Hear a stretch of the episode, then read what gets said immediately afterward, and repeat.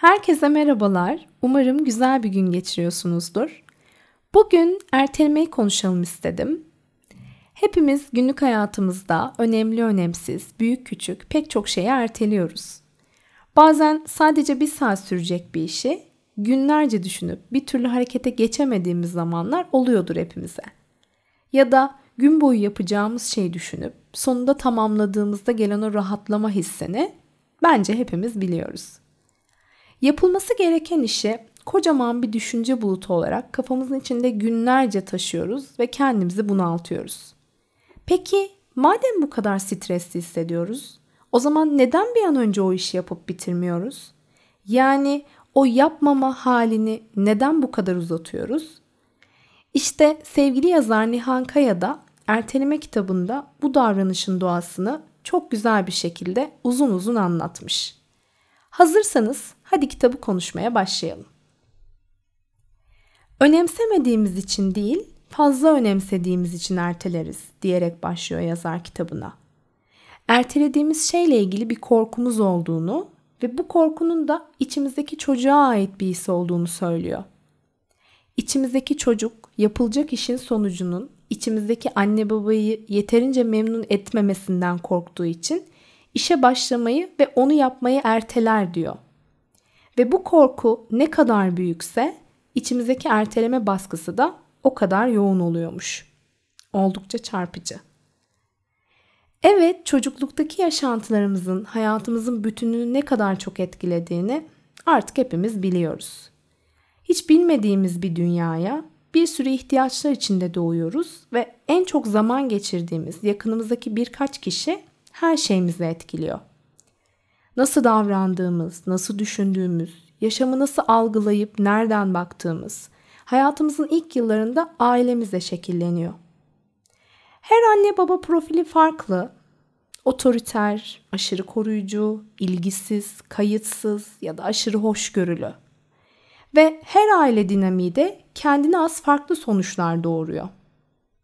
Anne babamızın bize nasıl davrandığı bizim kendimize nasıl davranacağımızı belirliyor.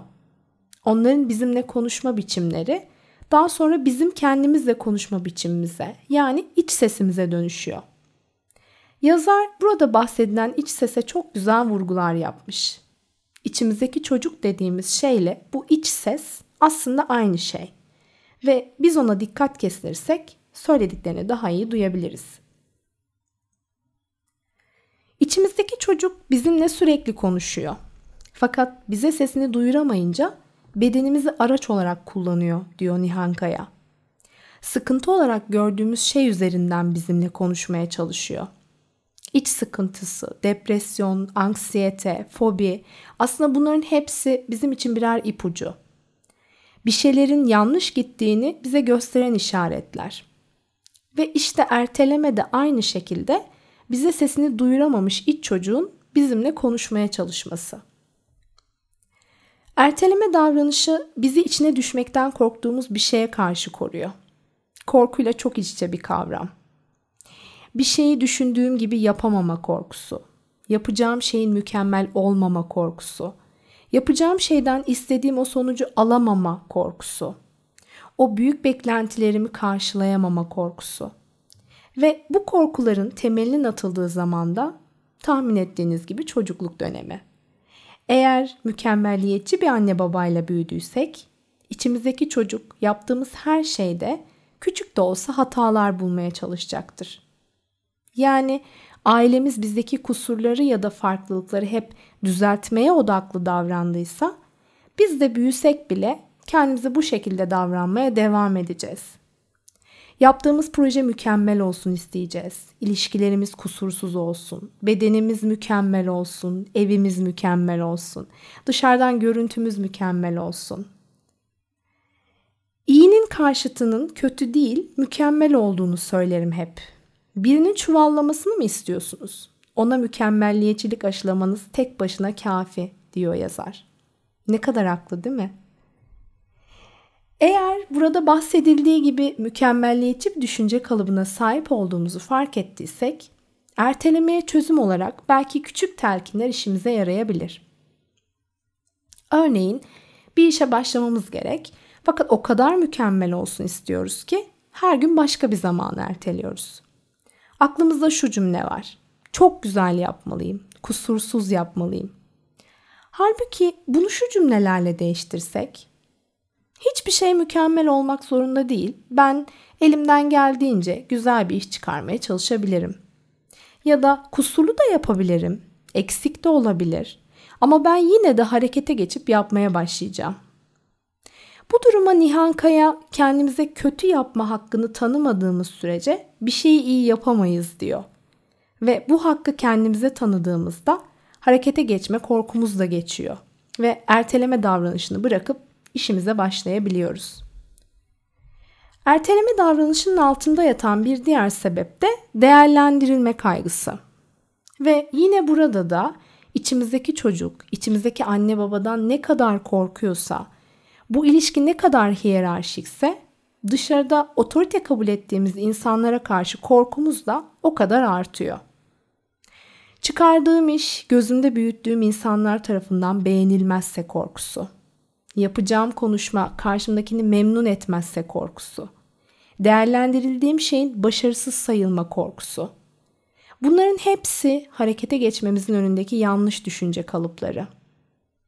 Yazar bunların hepsini suni kaygılar olarak nitelendiriyor ve yüksek lisans ve doktora öğrencilerinin tez yazma çalışmaları üzerinden durumu şöyle açıklıyor. Bu kaygılar iyi bir tez yazmamızı, iyi çalışmamızı sağlamıyor. Tam tersi tezi hiç yazamamamıza, zor yazmamıza, ertelememize, başlamakta ve harekete geçmekte güçlük çekmemize, acı çekerek çalışmamıza, potansiyelimizi tam olarak kullanamıyor olmamıza neden oluyor. Gerçekten de çok haklı. Kaygılarımızı sorumluluk hissiyle karıştırıyoruz. Fakat kaygılarımız bizi sadece çalışmaya başlamaktan geri koymuyor. Aynı zamanda içimizdeki potansiyeli ve yaratıcılığı ortaya çıkarmamızı da engelliyor. Halbuki kendimizi iyi hissettiğimizde bir şey yapmak için kaygı değil de heyecan duyduğumuzda daha üretken ve daha verimli oluyoruz. Çok daha kısa sürede çok daha fazla iş yapabiliyoruz. Bu yüzden kaygılarımızı hafifletmek, hayatımıza etkilerini minimuma indirmek çok önemli.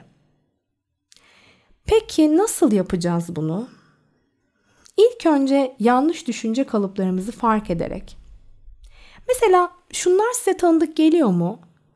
Ya hep ya hiç tarzı olumsuz yaklaşımlar. Tek bir olaydan çıkan sonucu pek çok olaya genellemek. Eksik olduğumuzu düşündüğümüz şeyleri büyütmek, olumlu taraflarımızı küçültmek meli malı tarzında cümlelerle kendimize yüksek standartlar koymak. Bu kalıplar bize belki çocukluk dönemimizden kalmış olabilir. Fakat tabii ki farkındalıkla ve çabayla bunları da değiştirmemiz mümkün.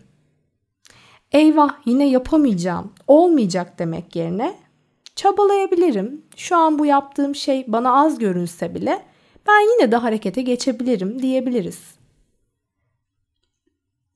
Tabii bunların yanında yapacağımız işlerin küçük listelerini yapmak, yapabildiğimiz işlerden zor olanlara doğru ilerlemek ertelememize engel olabilecek yöntemler arasında. Bizim tarafımızdan yapılabilir olarak görünen işlerden başlamak bizi rahatlatıyor ve harekete geçmemize de yardımcı oluyor. Zamanımızı planlamayı öğrenmek de işlerimizi kolaylaştıran bir yöntem. Ve sonuç olarak şu bakış açısını anlamak hayatımızı biraz daha kolaylaştırabilir sanırım. Belki mükemmelliyetçi bir anne babayla büyüdük. Hep iyi olmamız, kusursuz olmamız beklendi bizden. Ya da belki hep kaygılı bir insan olduk. Her şey için fazla endişeliydik. Evet, geçmişi değiştiremeyiz.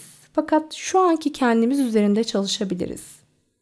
Başkalarına gösterdiğimiz şefkati biraz da içimizdeki o küçük çocuğa göstermeyi deneyebiliriz. Biraz da onu hoş görelim. Bırakalım özgür olsun, hata yapsın. Yaratıcılığını kullansın, özgün olsun. Bir şey yapmayı uzun uzun düşünmeyelim. Yapalım gitsin. Yapacağımız şey kusursuz olmak zorunda değil. Elimizden geldiği kadarı da bizim için yeterli olabilir.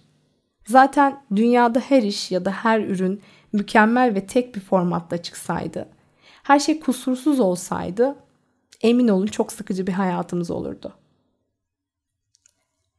Sözlerimi İhsan Oktayanar'ın cümlesiyle bitirmek istiyorum. Kusur benim imzamdır. Bir ismim olduğu sürece bir kusurum da olacak ve olmalı. Görüşmek üzere. Hoşçakalın.